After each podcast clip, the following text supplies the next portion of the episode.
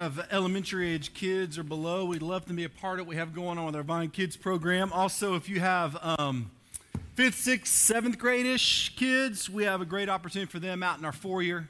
Uh, kind of gospel age appropriate stuff going on for each of those groups. We'd love for you um, to be a part of those.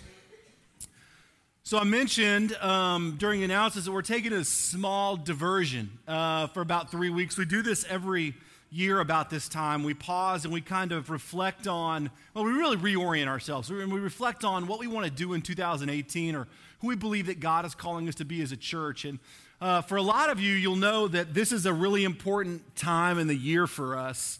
Uh, uh coming up like November 21st, our little community is getting older. We're like six years old, kind of. And uh, for some of you that have been coming for a long time, that means a lot. For some of you that are here for the first time or, or have come just a couple of times, it doesn't mean as much. But in any regard, it's a really important time of the year because it's a, it's a real reminder of God's faithfulness to us. It's a, God, it's a reminder that God is a, a God that when we trust Him, He provides and leads and does this incredible thing that only God can do. And so it's a really important time in our life. And we pause and we think and we talk about how we can be a church that God is calling us to be, right? Because we're inundated as a culture with definitions of church and what that looks like and who we're supposed to be and what other churches are doing and trying to live in a place where you know we're fighting for the same places of real estate in a city that's got 1668 churches in the metro right oklahoma city and we deeply just want to be authentic to who God is calling us to be. In the midst of that incredible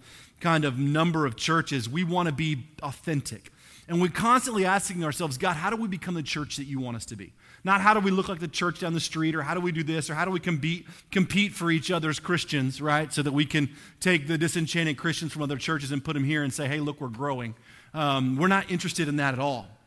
We want to say, God, what are you doing and how do we become the church that you are calling us to be in? So it takes some time to, to really step back and think about that. And, and we do that really with this idea in mind. And each time around this year, I kind of say very similar things, but I have one particular goal that I desire for us as we dream and think about the future and what that means and how we give our whole lives and hearts and resources to the Lord.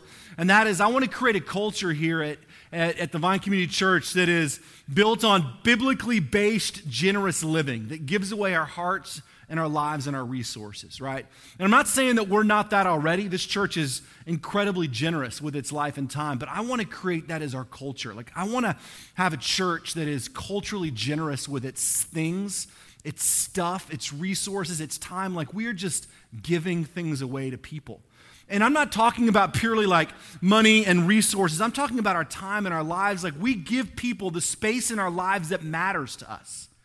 Like there's no greater value that we can show someone than giving them part of your life and time. And I want to be a church that's made up of people that say, you get that part of me. Like that's that important to us.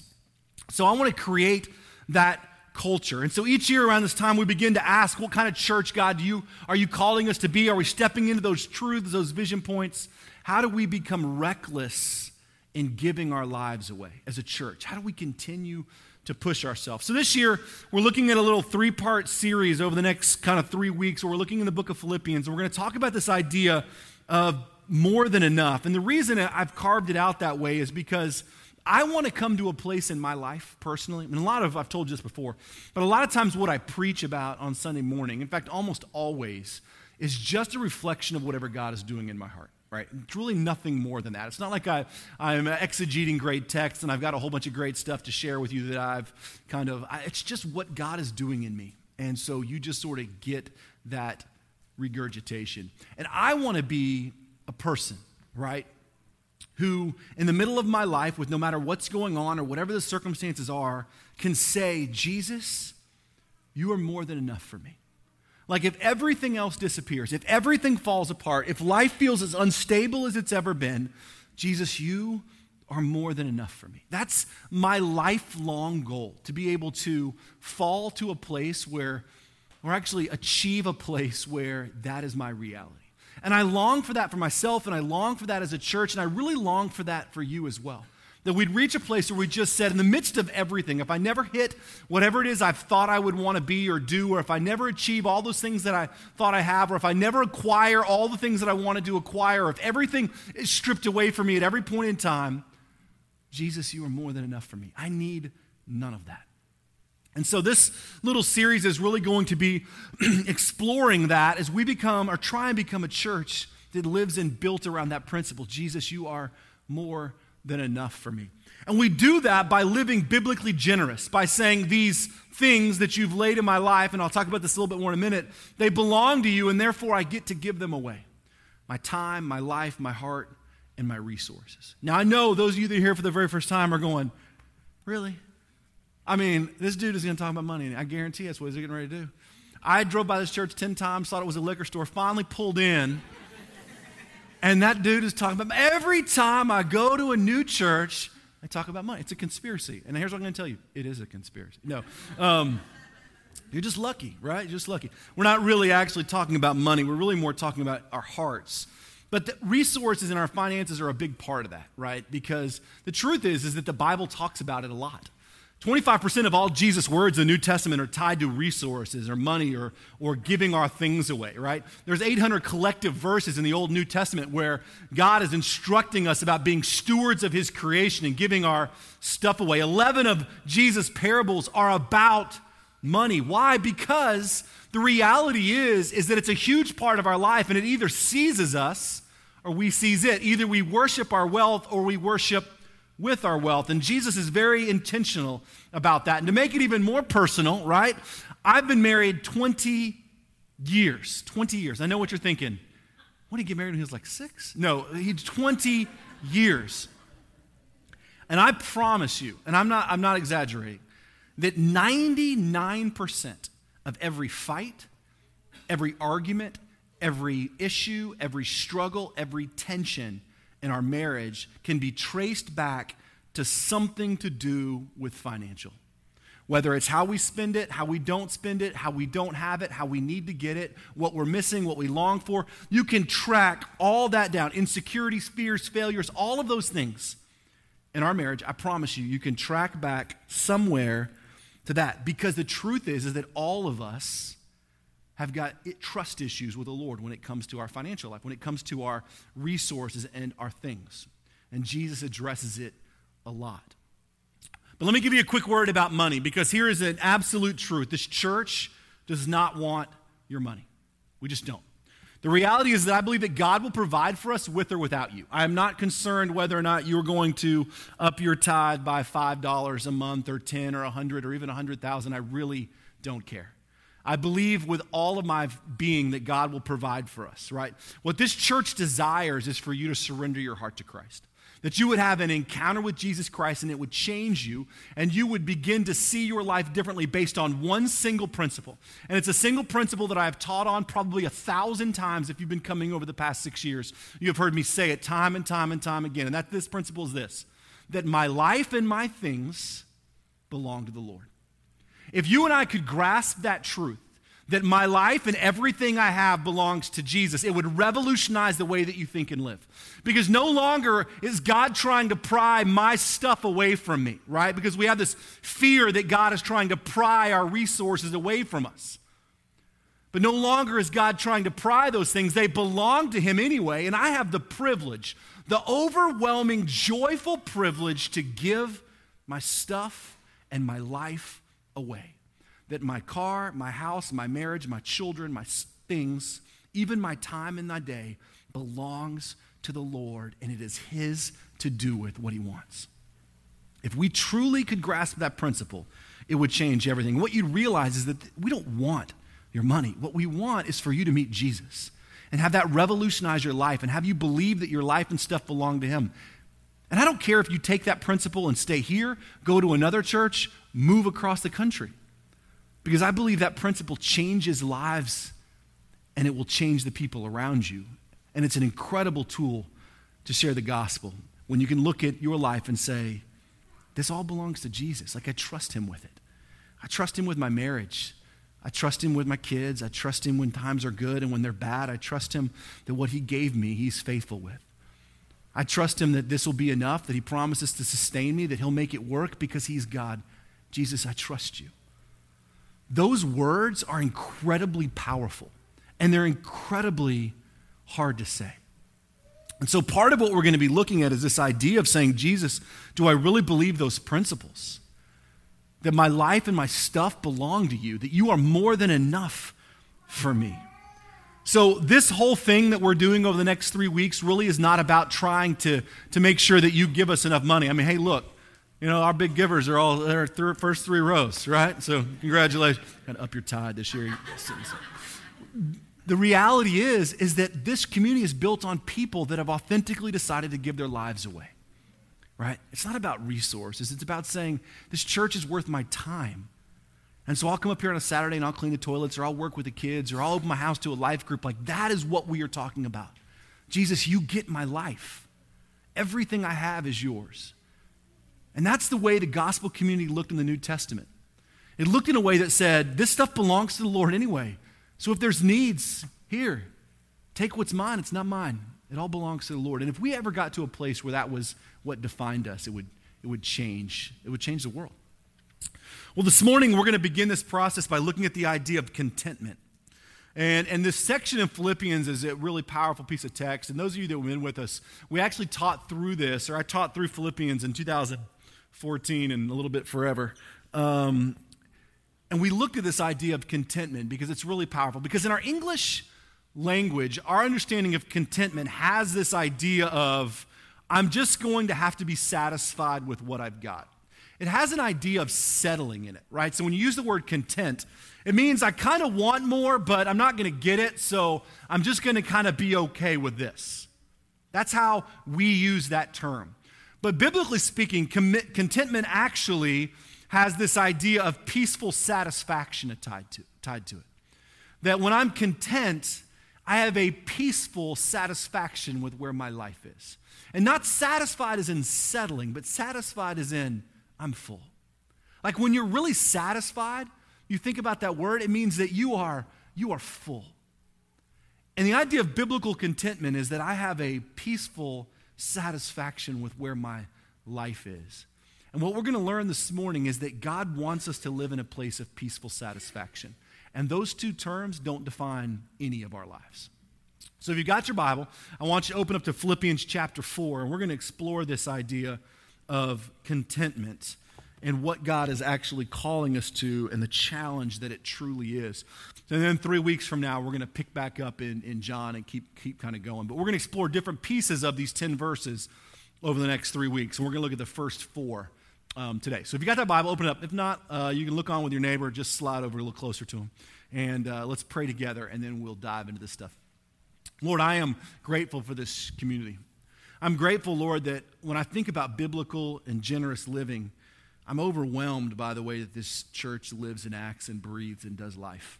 Um, I'm overwhelmed that you've been so faithful for six plus years. I'm overwhelmed, God, that people would even want to walk on this journey with us.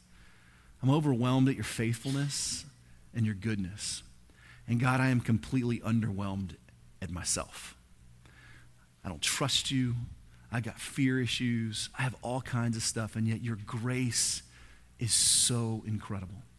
And I know that a lot of us sitting in here feel that same thing, God, that, that we're, we're fearful. We're untrusting. We worry. We have anxiety. We're not sure where ends are going to meet or if you can pull us out of this or if I'm ever going to feel something again. God, help us trust you.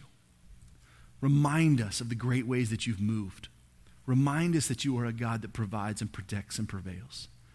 And show us this morning, Lord, what it means to be peacefully satisfied in you. To just take that breath and say, Jesus, I don't know what happens, but you are enough for me. Teach us what gospel contentment looks like.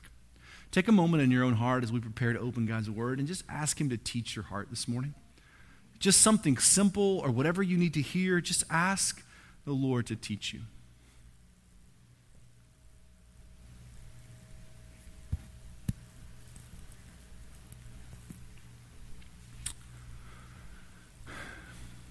Take a moment and pray for your neighbor. Maybe you know their name, maybe you don't. Maybe you've never seen them, maybe here for the first time. We like to be a community that prays for each other. Just in your heart, just whisper that God would show himself to them this morning.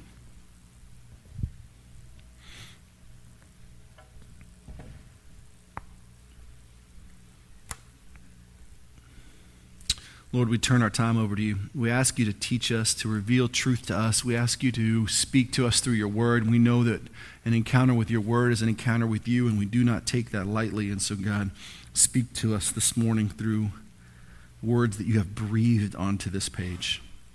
And we ask this in the risen name of Jesus, our Savior and our Redeemer. Amen. So, for those of you that are familiar with the book of Philippians, um, a lot of Paul's, actually, a lot of the New Testament letters in general, were really written to address very specific problems that were happening in the church. They were really written to address heresies, Gnosticism, or you know the Judaizers, or false teacher, all kinds of stuff. And, and but Philippians was really written because Paul loved that church. He loved the church in Philippi. He had this incredibly special relationship with them, and he actually writes this letter while under house arrest in Rome, waiting to stand trial before Nero. And he knows that this is coming to the end of his life, and he's writing them this letter, and he sends them this incredible encouragement. And the Philippians had this same kind of love for Paul. They cared deeply about him. And, and Paul's going to make a mention of something in chapter 10 where he's very grateful for their outpouring and showing of um, support because they love him so much. They actually send a guy by the name of Epaphroditus all the way to Rome, from Philippi, all the way to Rome, to bring Paul some gifts. And we don't know what they are, but they bring him some gifts. Maybe it was financially, maybe it wasn't, but they brought him something, and Paul is really grateful. And if you remember, the Philippians and the church in Philippi was really, really struggling. They were incredibly poor. I mean, to the point where people were dying of famine. There had been a civil war that had ravaged the land, and they were also under extreme persecution which means they were living in a place where if you claimed out loud that you followed Jesus, you could be arrested or killed, right? That's the reality of your daily life. Add that and couple that with poverty, couple that with the fact that your land had been ravaged by a civil war, and all of a sudden the outlook that you have on life is incredibly bleak, right? The Philippians, of all people, had reason to go, well, this is just crummy, right? Like life is really hard. Yet they pool their resources because they love Paul and they send these gifts to Paul. Most likely because he was under house arrest, they probably sent money or stuff. But a lot of times they would just send supplies. So when we were in Uganda in 2000, forever ago, we went and did a bunch of ministry in, this, in these jails, and we would do ministry and we would preach and teach. But the jail system in Uganda was really different because when you go to jail, you don't get things. Like here in America, if you go to jail, right, all of your needs are covered. You have a cell and a bathroom and blankets and sheets and food and bowls and all that kind of stuff. Beds. In Uganda, you go to jail and you go to jail. And what you start with is nothing. Like you don't get a bowl for food, you don't get a straw mat to lay on, you don't get anything. The only way you get stuff is if you have people on the outside that love you enough and are willing to bring it to you. So when we went in and preached in these, these jails, we would take with us straw mats, plastic bowls, cups, like supplies and things, and we would give them to the inmates because they had nothing. And so Paul's under house arrest in Rome, very different situation. He's renting his house, but he needs, he has needs and he needs them taken care of. And so the Philippians send him resources, right? Money or stuff or things so that Paul can continue to wait on his trial before the emperor. And this is what he says, and we're going to go just through these verse 10 through 14. He says this I rejoice greatly in the Lord, for that at last you have renewed your concern for me. Indeed, you have been concerned, but you had no opportunity to show it. I am not saying this because I am in need, for I have learned to be content in whatever the circumstances. I know what it is to be in need, I know what it is to have plenty. I have learned the secret of being content in any and in every situation. Whether well fed or hungry, whether living in plenty or want, I can do everything through him who gives me strength. So Paul says, I'm grateful that you've been able to now show your concern for me. I know that you were always concerned for me, but you had no way to show it, right? So Paul goes, I know your circumstances and situations have made it really difficult for you to show how much you care for me with the trials that I'm going through because you are going through incredibly hard trials yourself. But I'm thankful that you were able to do it. In other words, thank you for sending Epaphroditus with the gifts. I know that you've always been concerned, but there hasn't been the way to show it and yet you found a way. And I want you to know how deeply grateful I am for that. But I also want you to know, Paul's saying, that I don't need it. Like, I don't have to have it in order to find contentment in my life, right? That's kind of what he's telling them. Like, I'm super grateful. Thank you, and thank you for showing that, but I want you to know that I'm okay with what I've got and with where I am. Paul's going to use these verses to talk about this idea of gospel contentment. The first thing that we see in there is this that God wants you to be content. And when I'm talking about content, again, I'm talking about peaceful satisfaction with your life and where you are. That I have come to a place where I am peacefully full, peacefully full with where I am. This is what God desires for you. The problem is that the majority of us live in a constant state of wanting more.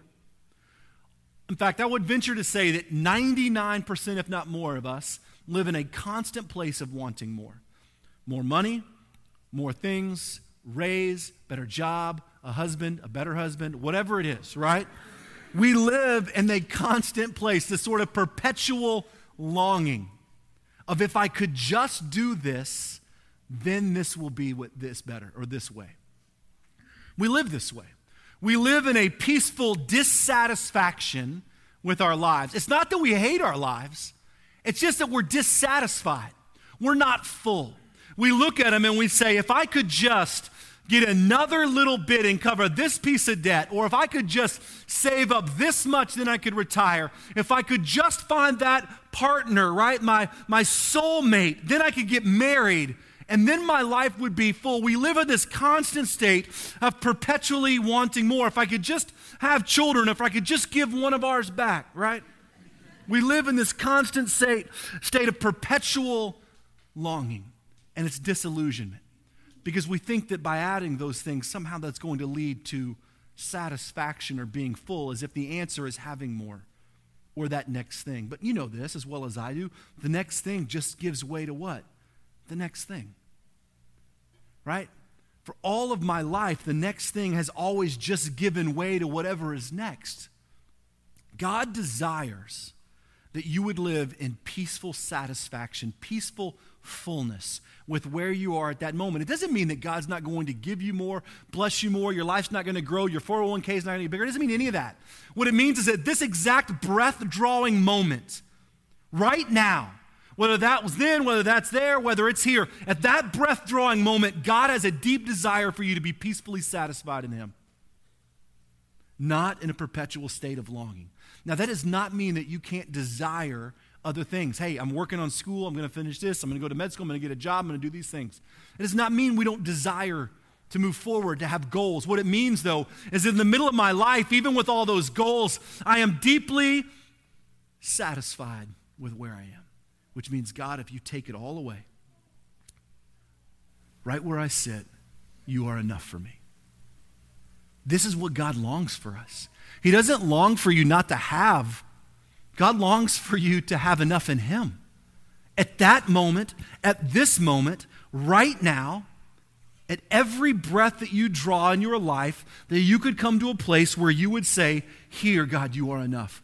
Here, God, you are enough. And if God moves forward or backwards in this timeline of kind of following Him, right? Because there are steps forward and there are steps backward. At each of those moments, we'd still be able to come to a place where, say, where we can say, I'm peacefully content. I'm peacefully satisfied. God desires this from you. He does not desire that you live in a state of perpetual longing. Whatever that thing is you're desperately dying for, right? And I'm not talking about just material, just that whatever you think that'll be, whatever, however much money that'll be to make you feel a little more comfortable, or whatever you think those things are, it will never be enough. Ever. Right? Because until Jesus is enough, it will always leave you restless. God desires for you to be peacefully content. That's what Paul's saying. He's going, I want you to know, right? That I'm not saying this because I need. I don't have any needs. For I have learned to be content in whatever the circumstances. So the cool thing about this, the first thing is we know that God wants us to be content. The cool, second thing, and the cool thing is that being content is, is something that we have to learn. It's not innate to the Christian experience. What that means is that when I surrender my life to Jesus, I don't all of a sudden become content in Jesus. Like, whoo, I don't need anything anymore. Everything's great now.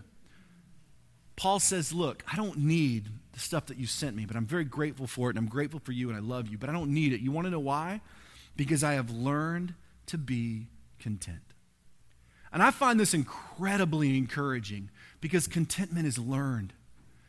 It's part of the sanctification process of growing in Jesus. Like it is learned, which means if you're living right now in a state of restlessness, it's okay. Because part of following Christ is learning in this moment, in this breath, how to be okay with Him.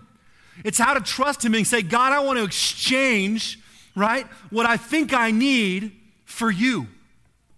I want to learn how, in this breath, to put this down and say, I don't have to have this to be joyful. What I need is you and Jesus. I need you to teach me how to do that. Because right now, I am petrified to let go of this and trust you. Satisfaction, contentment, being full of Jesus is learned. And Paul says, I have learned it. Now, there's two types of contentment there's gospel contentment, which is a contentment that says, what we've been talking about, I am content with Jesus. He is more than enough for me. I am fully satisfied in Him at every breath and every moment in my life. Like that contentment fills me even if everything else goes away. Gospel contentment. There's also circumstantial contentment. Circumstantial contentment says, I am satisfied because my circumstances, right, have told me that I'm satisfied. And of course, the problem with circumstantial contentment is that it comes and goes. Most of us don't know that we need gospel contentment because our circumstantial contentment is clouding our view. You see what I'm saying? Like a lot of times we don't know the need we have for Jesus because the circumstances in our life have never had us actually have to rely on Jesus. Most of us in this room will never, and I say never, have to wonder where our next meal will come from. Most of you in this room will not wonder tonight if you will have a home. You will not wonder tonight if you will eat. You will not wonder tonight what happens when everything gets stripped away.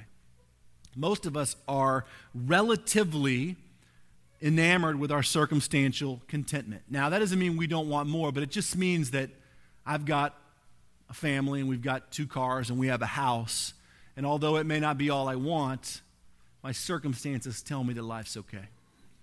The problem with circumstantial commitment is that it's a lie because we're finding our peaceful rest in those things and those things disappear. And oftentimes the reality is God removes those things to show us our need for Him. And God does it in kindness, not to be mean and not to be awful, but to show us how desperately we need Him. Oftentimes our circumstantial commitment gets removed to expose our need for gospel contentment. And a lot of times we see that and we think that God is like punishing us. Why does this keep happening to me? But God, in His loving kindness, is saying, I want you to need me. I want you to see that I am enough for you, that I will sustain you and protect you and fill you and give you everything you need, and all those other things, in light of me, don't matter. For some of us, the relationships. For some of us, it's financial. For some of us, just security. For some of us, it's identity. It's what we look like. It's whatever. It's what we thought we could bank on. When that's gone, we're left going, Jesus, are you enough? Because we've exchanged circumstantial commitment for true gospel commitment, contentment. And it's why Jesus says it's really hard for a rich person to enter the kingdom of heaven. In fact, he says it's almost impossible It's easier for a camel to go through the eye of a needle than for a rich person to enter the kingdom of heaven. Why does Jesus say things like that? Because our circumstantial contentment has displaced our deep feeling like we have a need for a gospel contentment. because I'm, well, I'm okay. And things are okay. And I've got all this safety and all this stuff and all this built up. And until those pieces start to crumble, we don't really realize our deep need. And so, God, in His beautiful, amazing, loving kindness, don't mistake that for anything else, at times begins to remove those. And He always does it at the most inopportune time. When everything seems to be falling apart, God will remove one more piece. Or at the times when we think we were just stable enough, God will show us how unstable our lives really are because He loves us and He wants us to see that those things will never last, right? They cannot be exchanged for true gospel contentment. And I say all that only because I want you to understand that when we find hope or joy or stability in anything other than Jesus, it'll fail you. At some point in time, whether it's today or whether it's 10 years from now, those things will fail you. If they're people, they will fail you. If they're resources, they will disappear, right? If they're pieces to the puzzle, they'll fall away. The only thing that satisfies, truly peacefully satisfies, is gospel contentment, which says, Jesus, you are more than enough for me. And Paul says, you got to learn it. Which means it's a constant daily decision to say, Jesus, today I'm going to wake up and I'm going to believe that you are all that I need. And I'm going to exchange my desire to prop up my ego. I'm going to exchange my desire to fluff up my pride. I'm going to exchange my desire to tell myself a bunch of lies that the world tells me. That if I just have this, then everything will be better. If I just get that, it'll be better. If we just do, I'm going to, I'm going to push all that to the side. I'm going to say, Jesus, I just want you. Show me the flaws in that. Like, I want to learn that. Paul says, I have learned the secret to being content. Now, here's what's really cool. There is a, actually a answer. A lot of times the Bible just throws things out there, but Paul says there is an answer. I have learned the secret to being content. Listen to what he says. In any and every situation, whether well fed, whether living in plenty or want, verse 13, I can do everything through him who gives me strength. A lot of your versions may say, I can do all things through Christ who strengthens me. most of you know this verse philippians 4.13 i can do all things through christ who strengthens me because you've seen it on every hallmark card or on every poster hanging in your dentist office right? My dentist on the ceiling when i was growing up had a poster that when you lean back it was a cat hanging from a little ledge and it said i can do all things through christ who strengthens me right? And i thought i'm not real sure that's what that means. But don't you got your hands on mouth so don't say anything out loud Philippians 4:13 does not mean you can do all things through Christ who strengthens you. You have to read scripture in context. It does not mean that me, a 20 something year old guy, married 20 years, can call Michael Phelps and be like, "Hey, 100 meter fly, I got you because I can do all things through Christ who strengthens me." It means if we have a sinking contest, I'm going to smoke him, right? Because I will sink like a stone, right?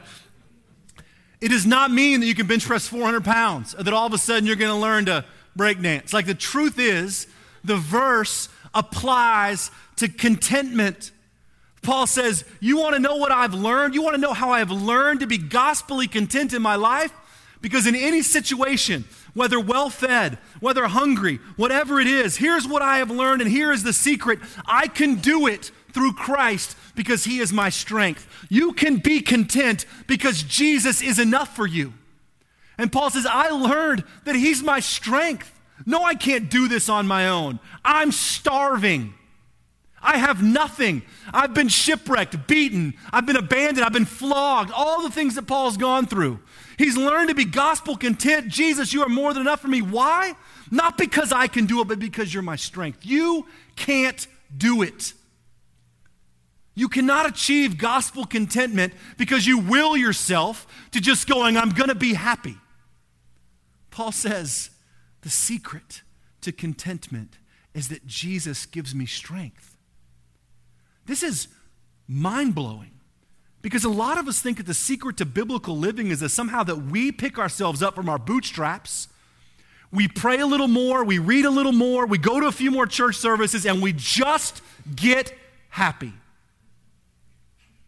and it's garbage. What Paul says is that I've learned that when I've been hungry and that when I've been well fed, the secret is the same. I've learned that when I've lived in plenty and when I've been in want, the secret is the same. I can do anything, right? In other words, I can survive even when times are good because Jesus is my strength.